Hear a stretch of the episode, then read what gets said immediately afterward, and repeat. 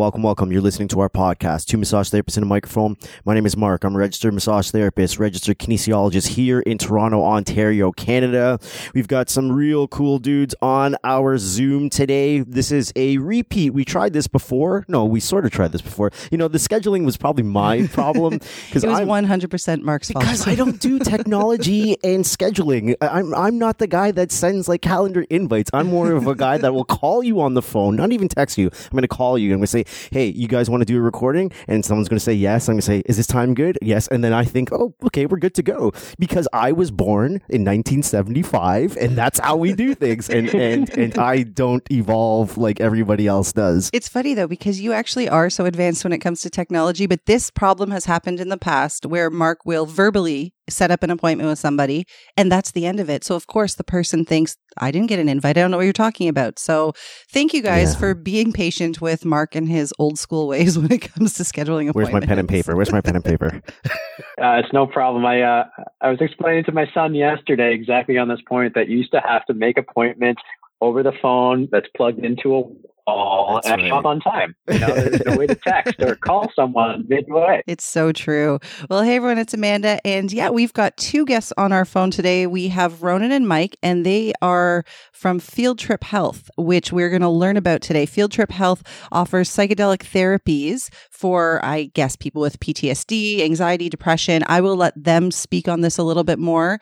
You um, know how um, we we came we came about all of this? We were watching because a whole Mark bunch of- was born in 1975 and listens to talk radio radio? no, no, no. That's that's part of it. That's that's how we found these two fine gentlemen. But we were watching some stuff on on on what is that? What's that? What's that streaming thing that we watch all the Netflix? Netflix. Yes, wow. Netflix. I know. Holy jeez, because I was talking about 1975, and that's what happened.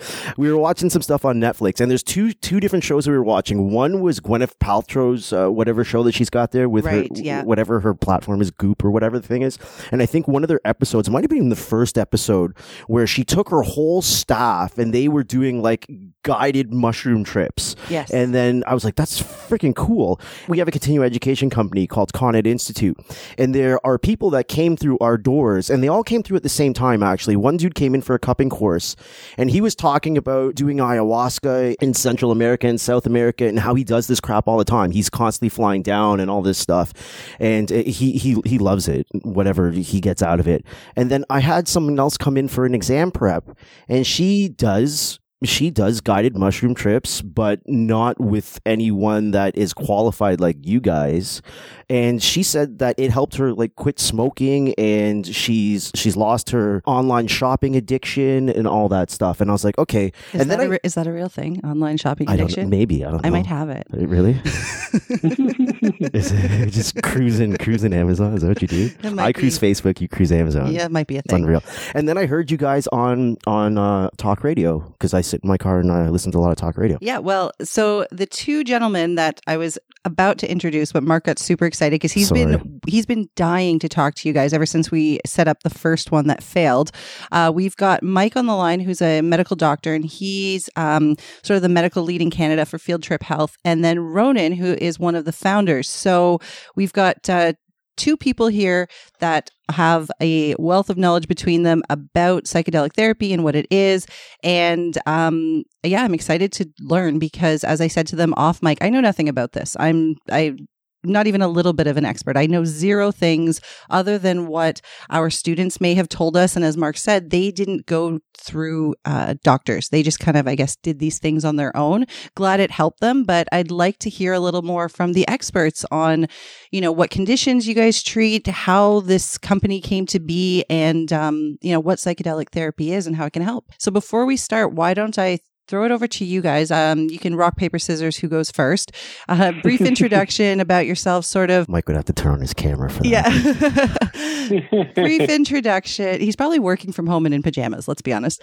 Um, who there you are, how long you've been doing what you're doing, and uh, what got you into this type of work. Sure, because Mike's still muted. I'll, I'll hop in first. This is Ronan speaking.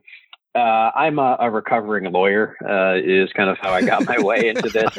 Um, you know, in some ways truthfully, in some ways not so truthfully. But uh, yeah, so uh, myself and, and, the co-founders, in fact, Mike as well, uh, but in, in, a different path. We were very active in the Canadian medical cannabis industry.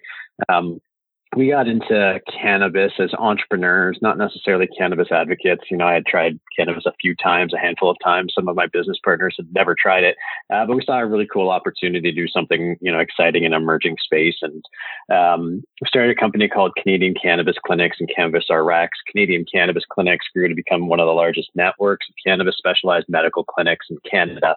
We helped 150,000 Canadians access the legal medical cannabis system.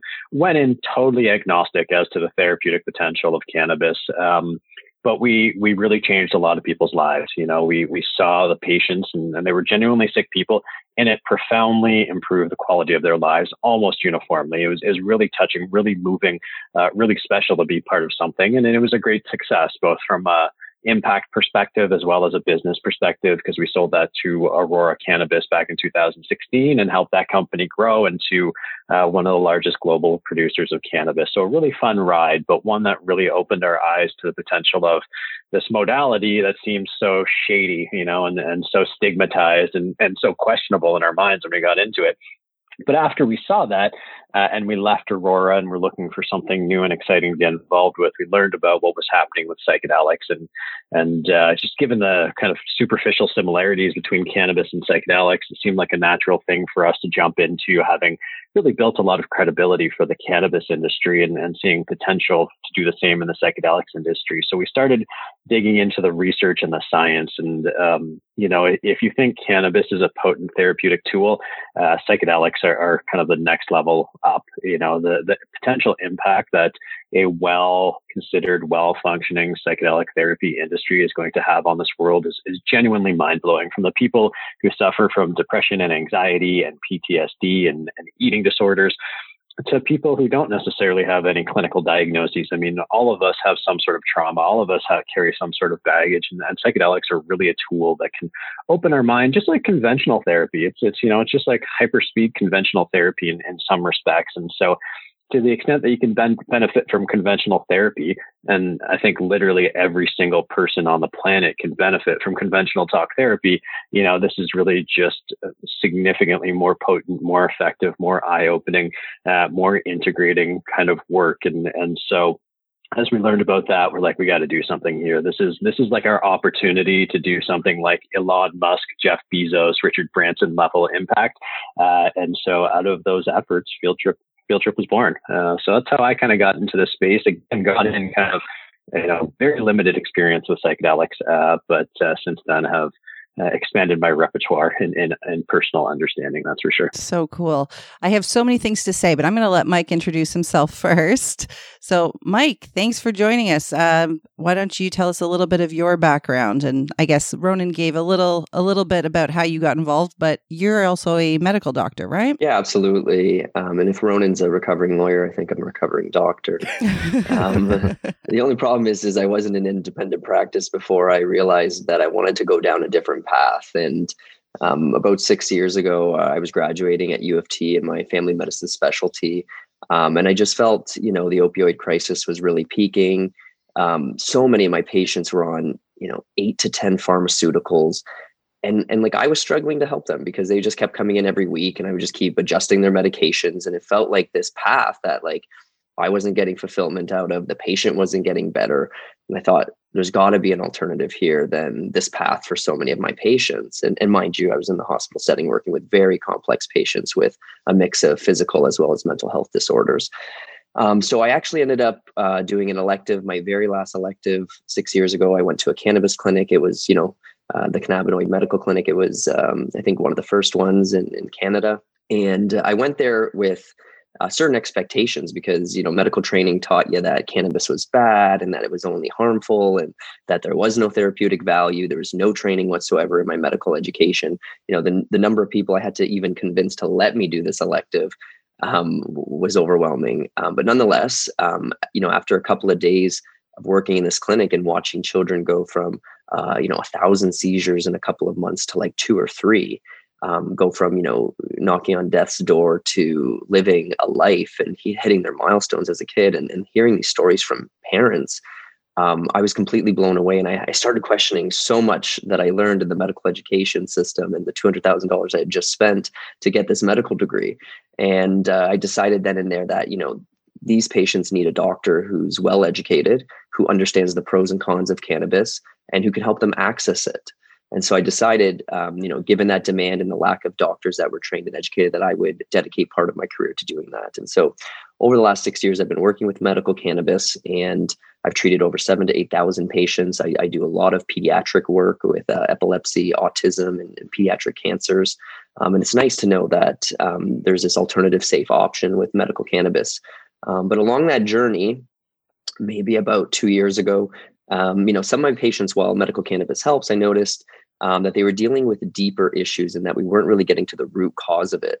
And it was it wasn't until a couple of patients had told me about microdosing psilocybin and going to Peru to do an ayahuasca retreat. Mm-hmm. Um, and again, this is a whole other field that doctors are completely uneducated about.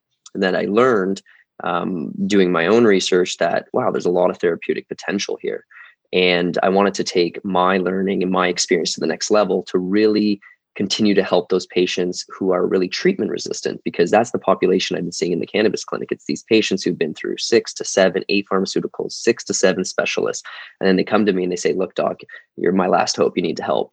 And I still wanted another tool, another uh, option to help these patients dealing with complex mental and physical issues. And so, uh, through my learning, through my training, um, I, I, was became very interested in psychedelics. Um, having known Ronan and others in the cannabis space, um, you know, I reached out and, and, went to go visit the clinic and said, "Look, I'm extremely passionate about this. I want to be a part of this future." Um, and, and, yeah, fast forward now, I've been with Field Trip for a year as the medical director in Canada. Um, helped them launch the uh, ketamine treatment program that we use in Toronto, and we now use in a number of clinics in North America as well in the states.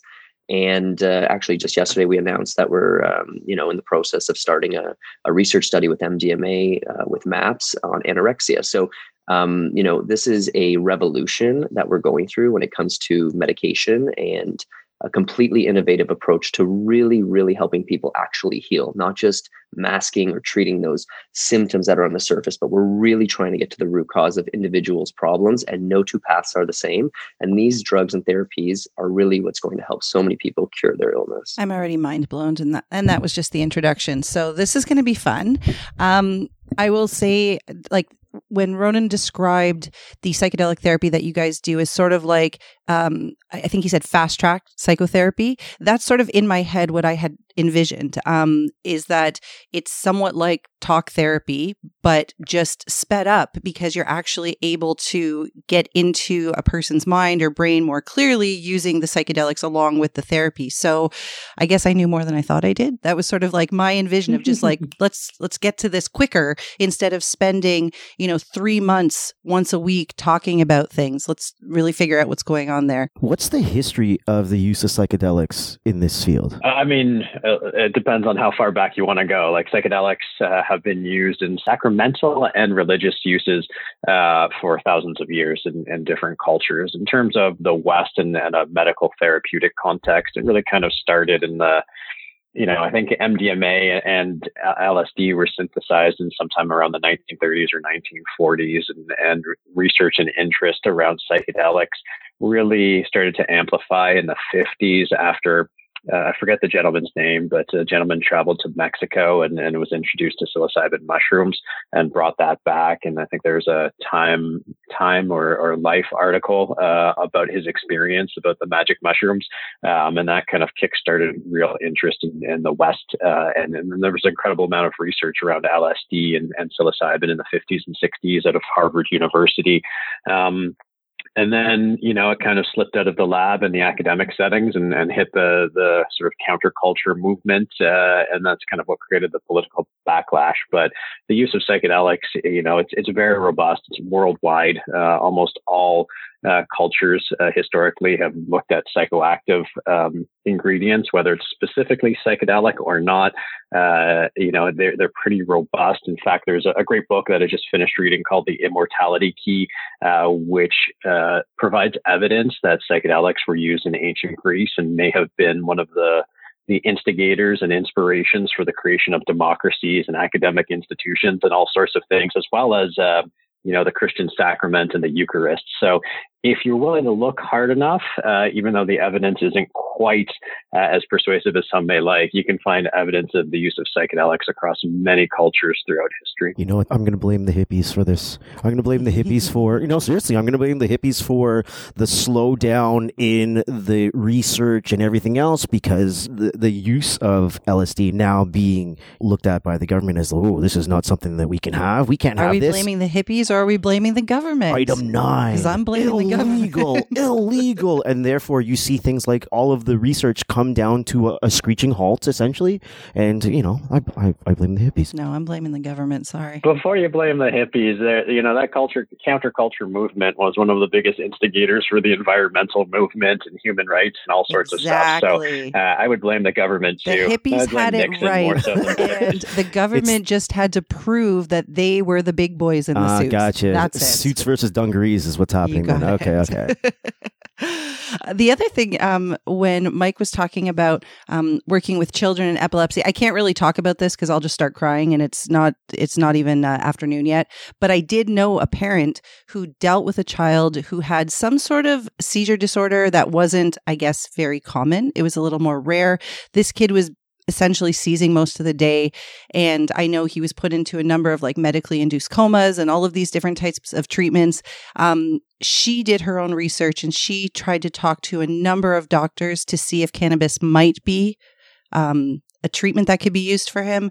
I think none of the doctors were really on board. Now, this was a long time ago. So I, I, think it was, you know, the stigma still exists, but it was probably even worse at that point. And nobody was really, really willing to hear her out about the cannabis treatments. She ended up, I don't know how, but getting her hands on like CBD oils and things on her own and starting to use it. And she was seeing positive results, but she was doing this against her doctor's advice. And I guess she spoke to the doctors. And at some point, maybe about a month before her son passed away, they finally started realizing that the cannabis was doing something for him. It was just unfortunately way too late. Yeah, it's quite sad, right? And and I've been in the medical cannabis industry for six years, and so uh, you know, six years ago, I remember presenting to a, a, room of doctors to try to educate them on medical cannabis, and you know, there's people, uh, you know, in the crowd who want to stand up and hijack my presentation and, you know, call me out for the things I was doing and, you know, say things like I was murdering people for giving them cannabis. And, this the lack of education and, and, that strong confirmation bias because they grew up at a time where you know they were taught and trained through their medical education that cannabis is all bad and there's no positives. It's just really really sad for such an educated population to see that they can't move the needle on their confirmation biases or even not to recognize that they have such a bias and uh, i really struggled with that for a number of years and i'm just grateful that you know you know being in front of crowds and and you know being a keynote speaker at large events and traveling the world to educate really over the last six years i've seen such a pendulum shift. It's a lot of hard work. Um, it, it, you know it's not just me it's patients and and children and, and advocates in the space. Um, but it's really education and opportunities like this to really just get out there in front of people share what the literature actually shows and then just pause and reflect on the fact that maybe what you think isn't true and maybe what you know governments have told us could be wrong or falsified or isn't the full picture. And it's really sad when you know a patient gets caught up in that system. Um, and so you know probably my strongest um, you know trait i think is really a patient advocate and and working in these fields gives me that opportunity to fulfill that uh, meaningful goal for me. It just seems like medical doctors as a group of people should have that attitude, you know, as a patient advocate. But we've all come to learn in our entire lives that you have to advocate for yourselves and your families because sometimes the medical system, unfortunately, doesn't want to hear these things, you know, especially when it comes to things like cannabis or psychedelics, because the stigma is still there and very real, even though there's literature to support what you guys are doing. Um, with what you're doing now with Field Trip Health, is, are, do you still get a lot of pushback in the medical community? Are there people trying to shut you down? Are there people who think that you guys are out of your freaking minds? Kind of strange. Um, I felt a lot more resistance with cannabis than I do with ketamine.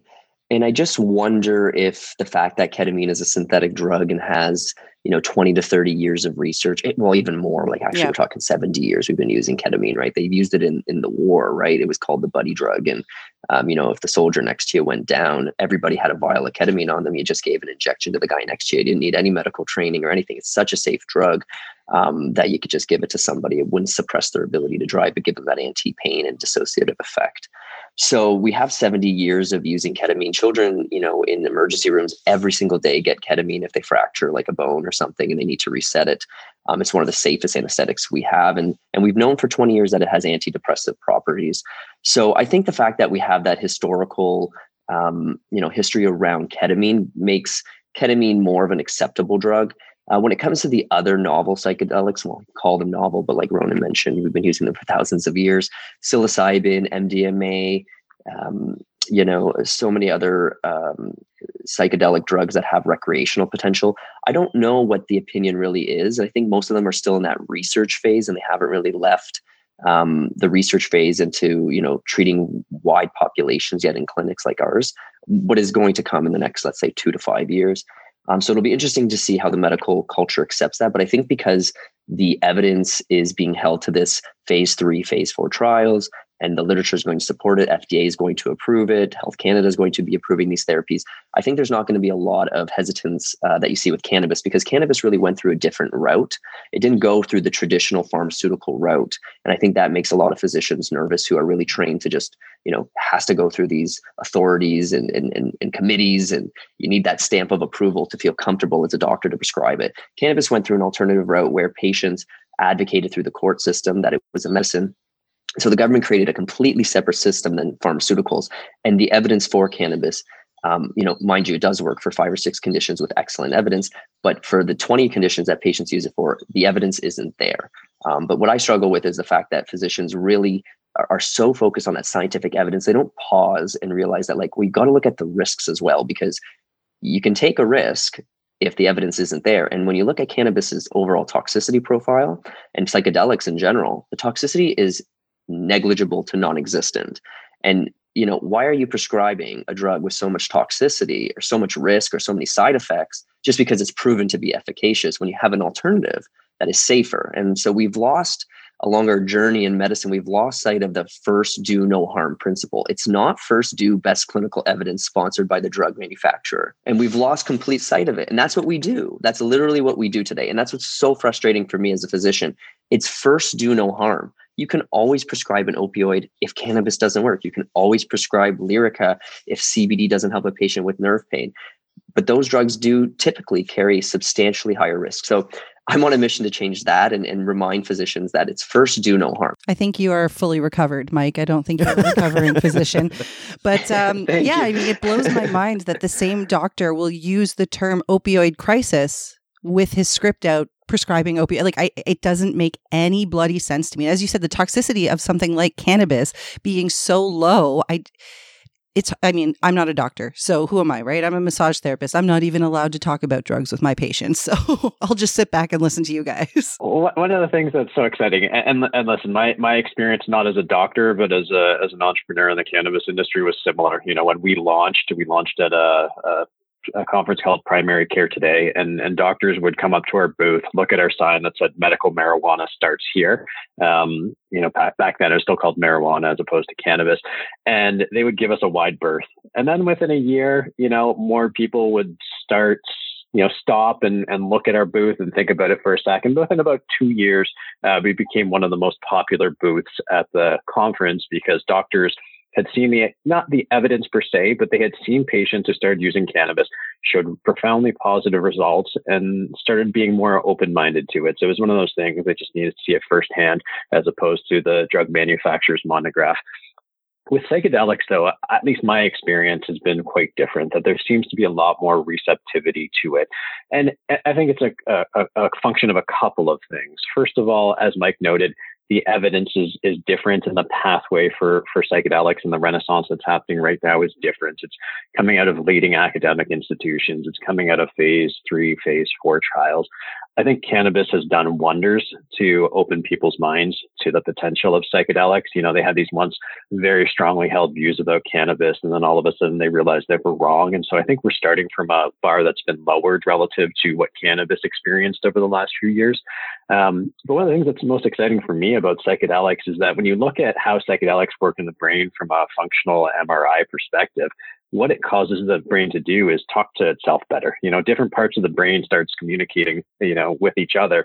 Uh, and so one of the challenges, especially as we grow old from a psychological perspective, is that we get locked into these mental models. And the older we become, the less we challenge them, the more rigid they become. And psychedelics, by their nature, actually blow up these mental models that we've been so adherent to. So not only do psychedelics have the capacity to help a number of patients, I think they're actually going to start to address if there's a way to create greater access some of these confirmation biases uh, that we see. You know, one of the some of the studies show that one of the effects of psychedelic therapies is that people are more open-minded. You know, in, in this world, in this political context, what a what a wonderful treat that would be if more people were, more, more open-minded to alternative perspectives. And then that, that's the kind of stuff that gets really me really excited. I don't want to sound like Timothy Leary, but I do think the impact of psychedelics on our society can be quite profound, uh, even outside of a medical context. Yeah, you know what? I want to I want to maybe for people listening,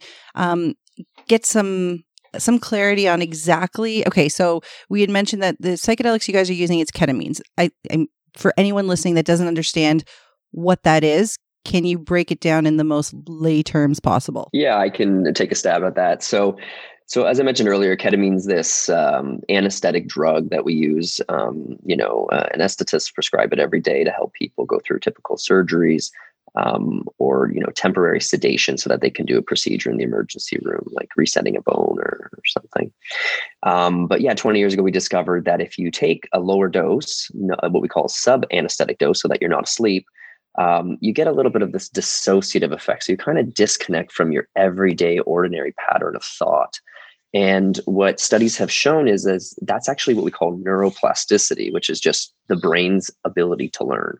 So you enter this state, a transient temporary state where for 30, 40, maybe 60 minutes, your brain is in a state where it can learn new patterns of thinking. And you can imagine OCD, anxiety, they have very, very rigid patterns of thinking.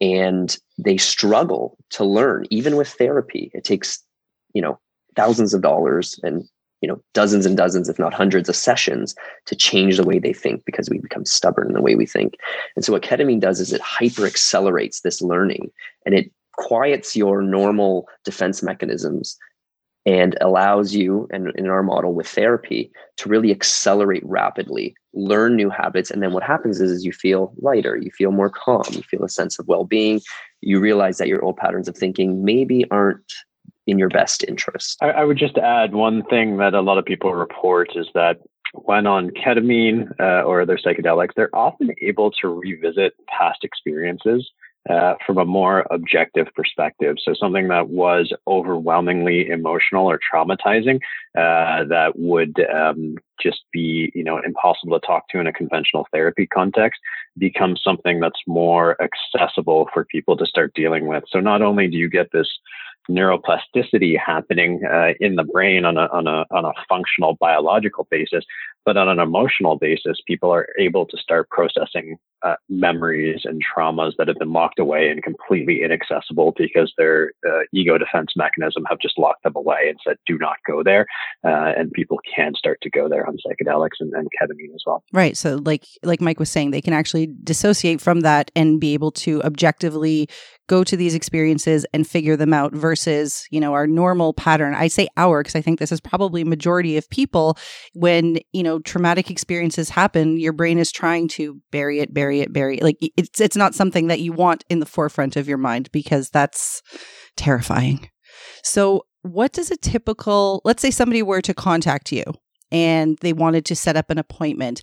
What's a what's a typical appointment look like there? What do you guys do? Is there some sort of um yeah what's the process? Yeah is there is there a process that you know are people sort of vetted in a certain way? Do you have patients that you turn away? Are there you know ideal patients that are receptive to this therapy? I know you said everybody could benefit but in terms of what you guys do who are your patients? Yeah, I'll walk you through that process. So, um, most of the clinical evidence to date is predominantly what we call treatment resistant depression, which is defined as you know depression um, that has failed a minimum of two pharmaceuticals. It's you know an arbitrary thing that we've created in the medical literature, um, and that's where the most amount of research uh, where ketamine takes place is is in that very resistant population. But you know I think common sense would tell you that if it works for the most severe depression, it obviously works for you know everybody's major depressive disorder. So um, in addition to that, there's emerging evidence in anxiety disorders, OCD, and, and trauma as well. And so we have really two streams in our clinic. One is a depressive stream so people with depression. And then we have another stream, which is patients with trauma, so post traumatic stress disorder typically. And the process is typically patients will get a referral from either their psychiatrist or their family doctor. They'll see our in house psychiatrist. And our in house psychiatrist will make sure that they qualify for the ketamine from a medical perspective, that they have the right diagnoses, and um, also that it's safe for them, that there's no contraindications. Mind you, you know, it's pretty much you know 95 to 99 out of 100 people who qualify for the ketamine it's safe for them. Like it's very rare that anybody would have a contraindication to not using it. It's it's a very very narrow list. Um, and then after that they go through um, a whole journey and a whole process. And um, we really bring in our psychotherapy and our medical team at that point. And um, the protocol for ketamine is uh, two ketamine sessions per week for three weeks and during those ketamine sessions, you get a dose plus one hour um, of psychotherapy. Uh, mind you, most of that psychotherapy is just um, in a sitter role where we're just observing and holding space. And if the patient feels like they want to talk, we talk. But mostly it's an internal experience where uh, we put eye shades on you, we put specially curated music, um, what you call psychedelic music if you want. And the two are very synergistic. And then after every two ketamine sessions, and of course, we're always adjusting the dose to try to maximize the therapeutic potential. Um, after every two ketamine sessions, we add in what's called an integration session, which is no ketamine. But we look back at those past two ketamine uh, experiences and therapy sessions, and we ask, you know, what did you learn from that, or or what came out for you? Because no two patients are the same. And what we're doing at that integration session is taking the opportunity of that neuroplasticity window and what experiences were um, felt during those two sessions and trying to integrate it in your everyday life. So what can you do differently about your everyday life that's going to live you allow you to live a more meaningful life? And so we do this pattern of ketamine ketamine integration three times and then patients will graduate from our program. Um, and that's kind of uh, the overall model the process how it works um, and it's a lot of hard work. Patients have to recognize that um, there's some misconceptions that people are just going to come in, they're going to, you know, get a psychedelic experience every single time, and it's going to be very easy work. It's like, well, that's not quite quite how it works. Like you're going to do a lot of internal processing. You got to build a lot of space in your schedule. You have to be committed to the process. And if you're not, then you know we're going to pause and just wait until it's the right time in your life to make substantial change because we want you to have that long-term clinical outcome. When people uh, get the ketamine dose when it wears off um I, do, like do they remember everything that just happened? Is there any type of like like memory issues after or like do they realize what just happened? How do, how do they feel afterwards? Yeah so uh, our strategy is really to start with low doses of ketamine and then slowly um, increase the dose depending on the individual and it's a bit idiosyncratic. There's no one dose fits all. Like it's it's very a lot of art and medicine here. And so we have to listen to patients on how they respond to certain doses and slowly increase the dose. But we don't want to increase the dose so much that you get an anesthetic effect where your memories erase because then it's not as valuable as an experience. Right. and that's what we have to you know educate patients on because sometimes they're saying oh keep pushing it keep pushing it. And you know they, they start to put too much faith into the drug and not the whole process which is drug plus therapy right? And um, so so the key is is to use those sub anesthetic doses where um, you're kind of in a dream state for that hour and there's you know varying levels of how deep the dream is but when you come out of it um, you know you're going to remember 60 to 80 percent of it depending on the dose um, and then when you sit with the therapist we can kind of you know instill this so we had discussed on a, a different episode that uh, we did an episode about float therapy because myself and one of my friends went to a float tank just to try it out and when i was describing the experience to mark um, he said, no That sounds terrifying to me. He's basically afraid of anything that will alter his mind. So, you know, when these students were talking to us about the psychedelics that they had experienced, I'm like, You're fucking crazy. this terrifies him. He said his view on this is there's parts of my brain that I don't think I'm supposed to open up. Talk to Mark, guys. I'll let Mike speak to that because he's better suited. I've done float, um, and it can be a very psychedelic-like experience, right? Like it's it's no different than just really intense meditation, right? Where enforced meditation because you're blocking out everything else. So uh, if you're opposed to meditation, maybe I get you're opposed to float tanks. But beyond that, I think floats are, you know, cool experiences. Just make sure to wear proper earplugs because I didn't and my ears hurt for days afterwards. Oh. Yeah, I think the question is, is what is the resistance? Like, what are you worried that's going to come out? Like, there's obviously fear there. And the question is, is like, why that, like, going through like, you know, meditative and psychedelic states, and, and you don't need a psychedelic drug to achieve a psychedelic uh, enhanced state, right? Uh, if you want a mystical experience, you can get that through spiritual practices. You can get that through running. You can get that through exercise. You can get it through deep breathing, holotropic breath work. There's so many things that you can do to have an enlightened state. But that enlightenment path is really one of getting to know yourself better.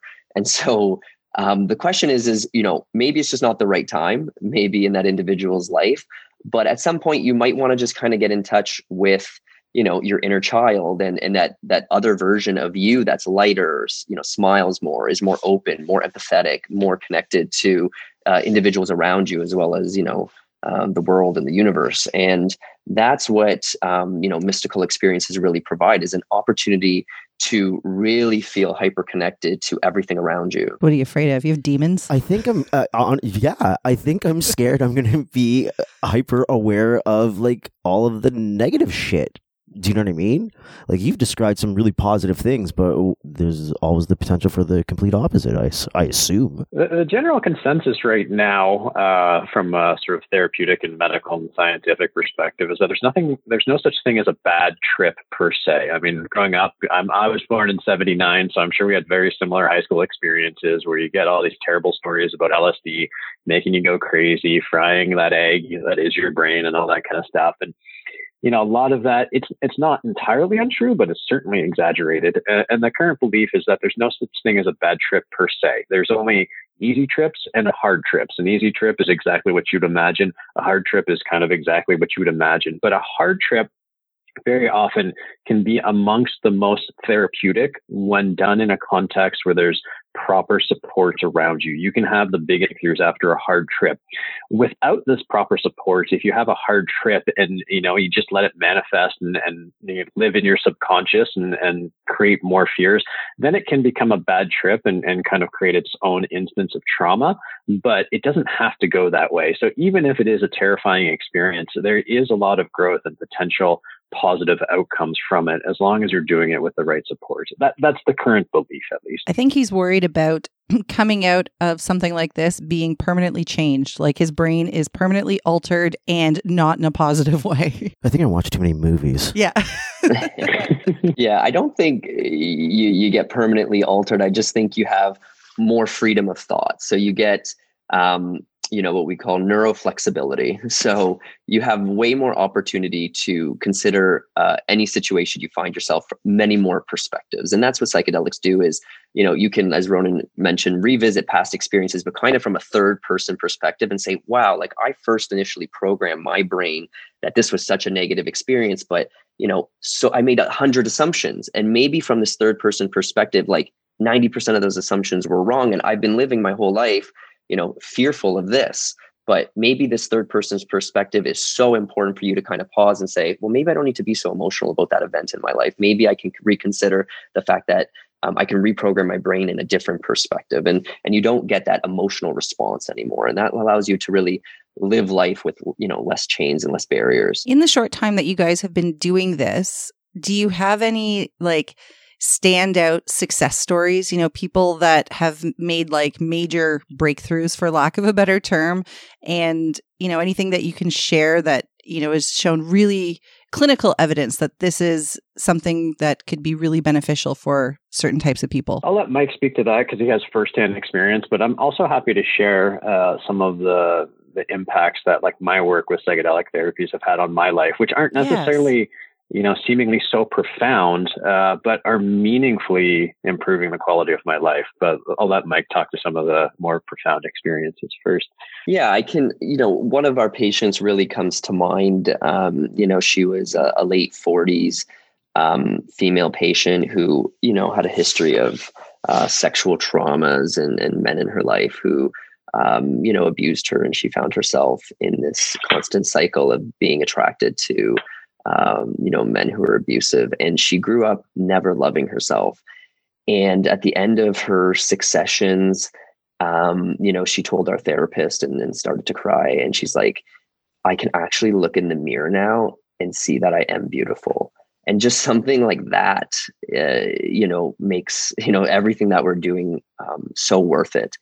Um, and that's just one story. We have other stories of, um, you know veterans who um, you know again lived complicated lives and um, you know grew up with so much fear for like their their children and um, you know they had these profound psychedelic experiences um, you know in, in this warrior type of theme.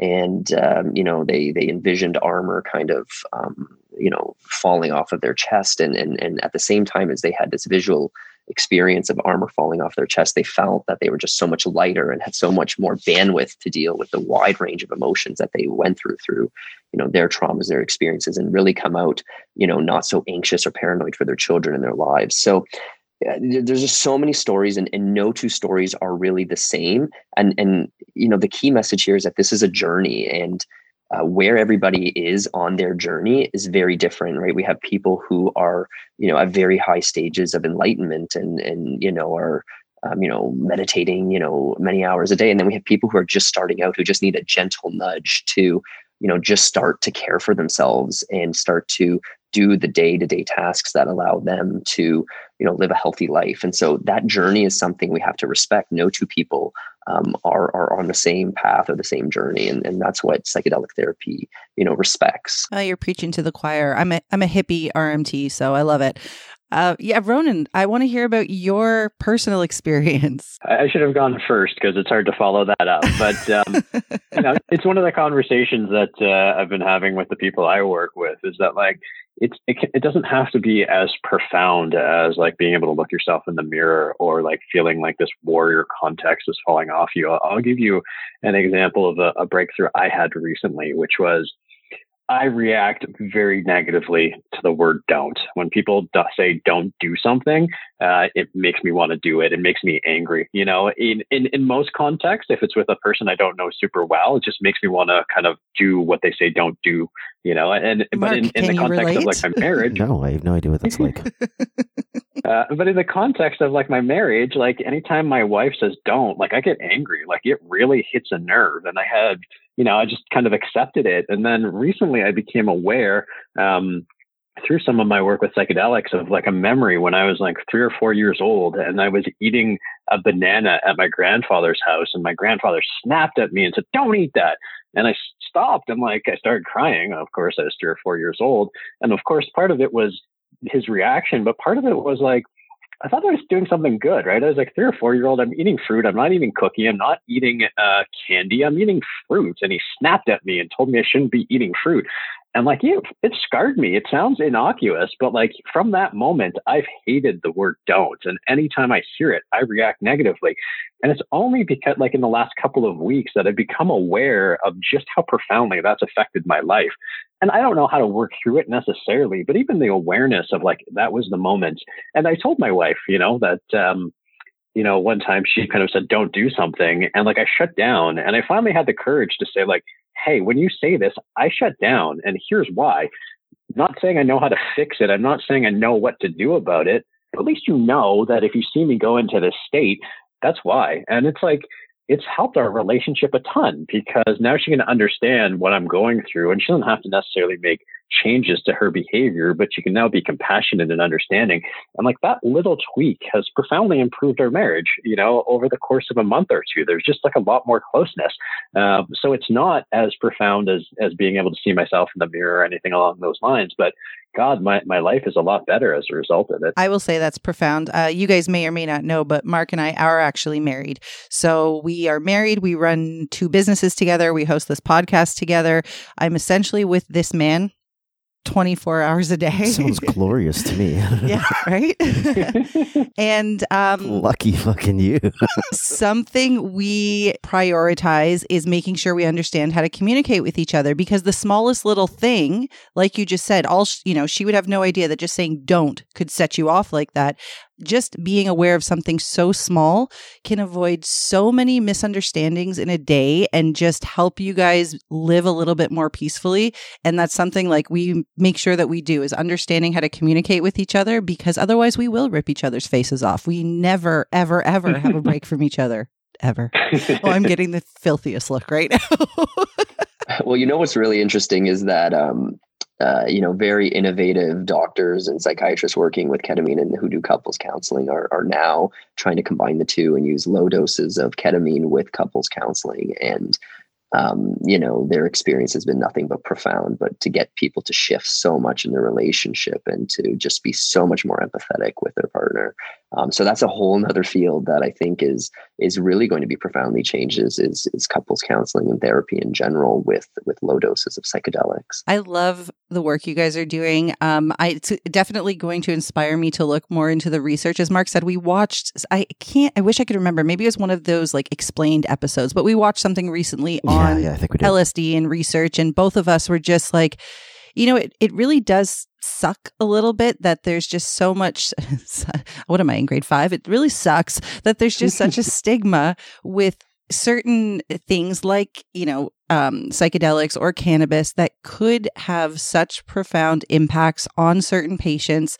And I'm hoping that um, that stigma continues to fade and that people do open their minds up a little bit, that there are alternatives to just constantly readjusting patients' medication. Like it's, it's gotten to a point where there's a lot of people that don't even see value in going to see their doctor because all it's going to be is, oh, okay, it's stress, or here, take this pill, or take an anti inflammatory there's no no looking into what the root of problems are most of the time. So I love that you guys are doing that. Um, I'm sure Mark I almost feel like you. Ha- I almost feel like you have to have a generation of medical professionals just die off for that to happen. Oh, now we're killing people. Jesus. I'm serious. I, I, I, feel like that. I feel like you just need to have like a, a, a, changing of the guard and, and, you know. Yeah. Yeah. We're going through it, right? 50% of uh, psychiatry residents um, are in favor of a uh, drug assisted uh, therapy model for mental illness, and and the other fifty percent today are still in favor of the um, you know pharmaceutical model. And so we're at 50-50 already in, in today's generation, and, and you know give it two or three more years when MDMA is approved and psilocybin's approved, that's going to jump to 70, 80 percent, and and these are the future uh, doctors of, of our communities. And so I'm extremely optimistic that um, the future of healing is one where you'll go to a center like Field Trip, um, you'll have a, a mental illness, or, or, maybe it's just for personal growth, hopefully, at one point in time. Um, and you'll pick from a menu um, with your therapist or your doctor the right drug and the right protocol of therapy. And you'll either grow personally, or you'll alleviate the depression, or you'll revisit the trauma from a third perspective. And, you know, maybe it's every six months or every year that you go through this process, but it's going to just continually allow you to reset. Well, if you're optimistic, Mike, I'm optimistic. Who is not an ideal candidate for this type of therapy? So, right now, um, if we're looking at ketamine and psychedelics, because um, dissociation is uh, the principal um, mechanism by which many of them work. And, and a lot of us have a, a, negative context when we think of dissociation, and it might not be the best way to think of it because people have a traumatic experience and then they dissociate from life, right? And that's a protective mechanism. And then you give them a drug that dissociates, it sounds confusing. Um, but uh, so people who have certain disorders like schizophrenia or psychosis they live in this typically constant dissociated state um, and so you know shaking the snow globe further when they're already in that state um, is is not wise in, in, from from what we can see to date. So so if you have a history of psychosis or schizophrenia you know psychedelics right now aren't recommended for you Um, some people with certain certain physical illnesses. So if you have like a very bad heart, or you, you know your liver is is you know end stage liver or kidney disease, you just can't metabolize these drugs as well. Right. You can't you know clear them in your system um, and and you know you can't stimulate your heart. Uh, you know, MDMA can really get the heart beating quite fastly. And then some psychedelics also, depending on what drugs you're on. Like uh, right now, ketamine. The beauty beauty of ketamine is it's so safe for so many people, and you don't have to stop any pharmaceuticals. Um, but some of the psychedelics, like psilocybin, um, which which really modulates serotonin, you have to get off your antidepressant first. So that could take months or, or you know weeks at least to get off that antidepressant before you take something like psilocybin. Um, so there's some barriers there as well. But mm-hmm. but by and large, um, you know, there's at least I probably say 90 95% of the population who would would not have any issue taking a, a psychedelic drug. Have you guys ever seen or heard of any negative reactions? Or so far, so good? Well, I think we alluded to this earlier, right? About um, the context of the situation. So, in the literature and in the psychedelic community, we look at psychedelic experiences, and, and three key um, parameters have to be controlled drug, Okay. So you need like a clean drug supply. And most psychedelic experiences today do not come from a clean drug supply. So you think you're taking MDMA, but you're taking speed and it's laced with who knows what. So one is you need a clean drug and a, a measured dose. You can't just take a certain amount. Okay. Mm-hmm. That's not scientific or medicinal. Two is your mindset. You don't want to take a, a psychedelic drug um, when you're not ready to have any change in your life and you're just putting 100% faith in the drug. And it's like, no, no, no, that's what pharmaceuticals do. Pharmaceuticals are passive. You take the drug and you hope it makes you better. This is active work. You right. take the drug, but you got to do the work.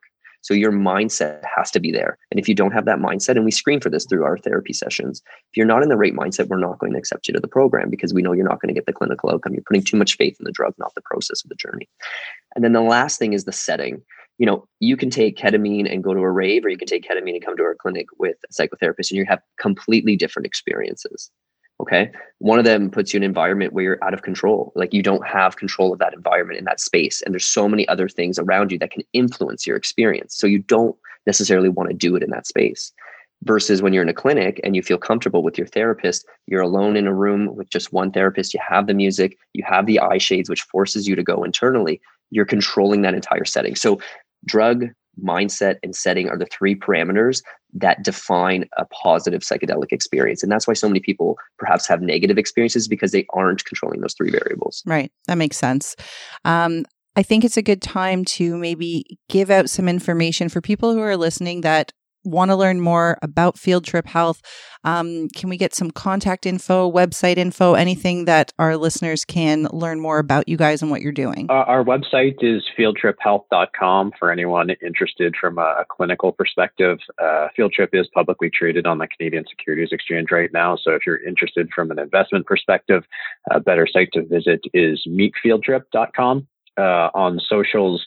Uh, we're at Field Trip Health on Twitter and Instagram, and we do have a phone number, but I couldn't tell you what it is off the top of my head. And I think uh, the email is uh, I think it's hi at fieldtriphealth.com. Uh, but best way to get in touch with us is through the website. Perfect. And I should note that we currently have locations in uh, Toronto, New York, LA, Chicago, Atlanta is opening up in the next couple of weeks, and, and we have a number of other clinics opening up across Canada and the US in the coming months uh, as well. Yeah, I just want to add Ronan also does like an amazing podcast as well, and uh, it's called Field Tripping and uh, someone who listens to a lot of podcasts this is you know i am biased but this is one of my favorite podcasts. He really brings on amazing people in the psychedelic space with such uh, unique perspectives and experience and history. And so if you're really just looking to become educated or to to learn about the leaders in this space across the world um, field tripping is our, our podcast on, on apple podcasts if you're interested. Beautiful. Thanks. You Thanks, Blake. Any... That made me feel good. well, I didn't know about the podcast, so I'm glad that he did mention that because now I'm going to be listening. Yeah, I'm going to check it out. Mark, do you have anything else you want to ask Mike or Ronan? No, I think you guys, uh, you guys put everything into into place that I had. Yeah, I'm really happy. I think this was uh, very eye opening, and I'm hoping that our listeners get some value out of this. And yeah, they definitely will. Yeah, and at least knowing that there are people out there doing this kind of work, right? So um, I appreciate both of you taking the time this morning to talk to us. Uh, thank you. Thank you for having us. Thank you for your interest. Thank you for the scheduling challenges and, and persevering. um, and, uh, you know, one of the most important things we're doing is trying to educate people and, and change minds. You know, our, our, one of my goals and one of my responsibilities within Field Trip is to try and make this an everyday conversation. You know, you don't have to be interested or want to pursue psychedelic therapies, but we want to make sure that everybody understands the context and parameters and the science and the potential of them. Uh, and having opportunities like this really enables us to do so. So, so we're grateful uh, for what you do and for having us on to talk about it. Thank you. Thank you very much. Right on. You guys have been listening to two massage therapists at a microphone. Peace.